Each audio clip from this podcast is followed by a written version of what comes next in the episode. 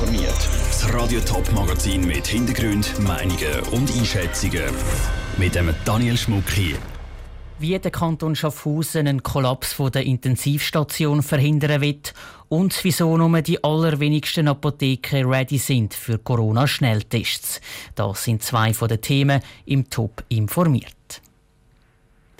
Acht Patienten können Spitäler Schaffhausen auf der Intensivstation aufnehmen. Schon jetzt sind sieben davon besetzt. Unter anderem auch, weil Corona-Patienten künstlich beatmet werden müssen. Da stellt sich automatisch die Frage, was passiert, wenn es keinen Platz mehr hat auf der Intensivstation Schaffhausen.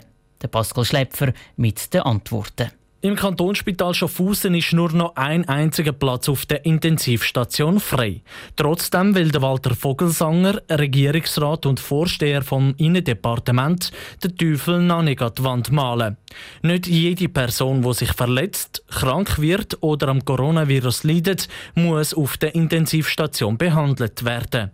Die allermeisten Patienten kommen zuerst auf eine normale Station. Das heisst, man ist da in einer rollenden Planung. Und zudem ist es auch so, dass man mit außerkantonalen Spitälern in Kontakt ist. Wenn es jetzt mal einen Notfall geht, dann würde man selbstverständlich bei außerkantonalen Spitälern anfragen, ob sie den Patienten übernehmen können. Sollten die Spitäler in den anderen Kantonen wie Zürich, St. Gallen oder Thurgau aber auch besetzt sein, dann müssen wir eine andere Lösung haben.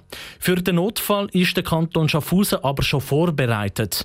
Der Plan ist, alle Patienten, die nicht dringend auf die Intensivstation müssen, zu verlegen. Wenn ein Patient in ein Spital kommt und der so weit stabilisiert ist, dann kann man sicher da schauen, dass der dann in eine Übergangspflege kommt. Der Plan für die Übergangspflege stammt aus dem Frühling. Dort ist die erste Corona-Welle über die Schweiz gerollt. Die Übergangspflege wäre dann aber nicht im Spital, sondern zum Beispiel im Altersheim oder einer anderen Gesundheitseinrichtung. Der Idealfall würde so aussehen, dass dann alle Corona-Patienten an einem Ort würden behandelt werden. Da hat man eine Station bezeichnet, die hat man speziell eingerichtet für da in einem Altersheim wo man dann die stabilisierten Covid-Patienten hätte können verlegen. Da ist einfach das Problem, dass man entsprechende Pflegepersonal braucht. Also das, das ist da ein bisschen der, der kritische Faktor im Ganzen. Das, weil im Moment in der ganzen Schweiz Pflegepersonal braucht und gesucht wird. Auch wenn die Intensivstation vom Kantonsspital Schaffhausen schon fast voll ist, im Rest vom Spital hat es noch genug Platz. Die Notfalllösung braucht es laut Walter Vogelsanger also noch nicht sofort. Der Pascal Schlepfer hat berichtet. Der Kanton Schaffhausen wäre laut eigenen Angaben in der Lage, innerhalb von einer knappen Woche eine Corona-Station im Altersheim aufzubauen. Dort würden dann alle Corona-Patienten behandelt werden, die keine Intensivpflege mit Beatmung brauchen. Ein Haufen Leute haben immer wieder gefordert, dass endlich auch in der Schweiz Corona-Schnelltests gemacht werden können. Am letzten Mittwoch hat der Bundesrat dann grünes Licht gegeben. Und ab heute wären solche Schnelltests offiziell erlaubt in den Apotheken. Nur, wirklich machen kann man die Tests bis jetzt erst an den allerwenigsten Ort, weil die Apotheken sind gar noch nicht parat. Cosette Espinosa. Mit diesen Corona-Schnelltests zusammen würden zusätzlich 50.000 Tests zur Verfügung stehen.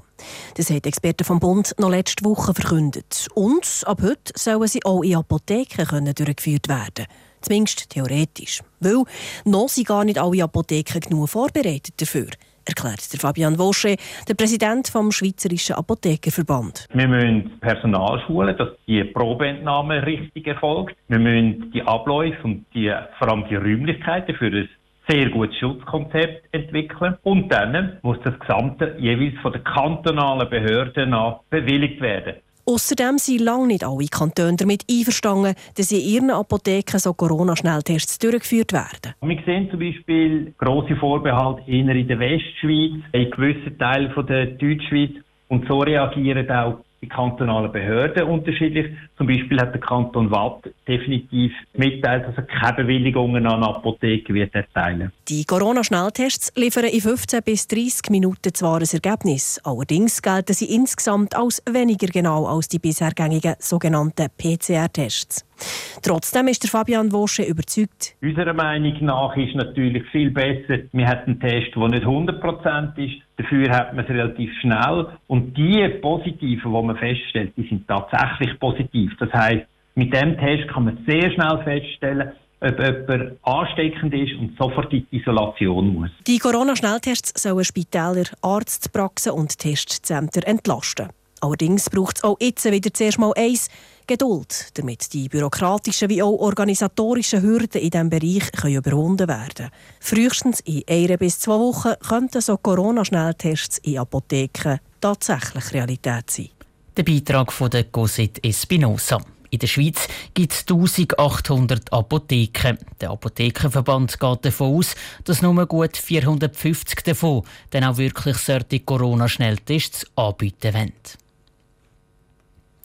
Bleibt der Donald Trump vier weitere Jahre Präsident der USA? Oder kann der Joe Biden ins Weiße Haus einziehen? Diese Frage wird in der Nacht auf übermorgen beantwortet bei den Präsidentschaftswahlen in den USA. Das Stimmvolk hat die Wahl zwischen den beiden Kandidaten. Aber wer am Schluss Rennen macht, das ist nicht einmal so einfach, weil das Wahlsystem in den USA das ist sehr kompliziert, wie der Beitrag vom Ruth Schminzi zeigt. In den USA müssen sich die Wähler vor der Wahl zuerst registrieren. Erst dann dürfen sie für Donald Trump oder Joe Biden abstimmen.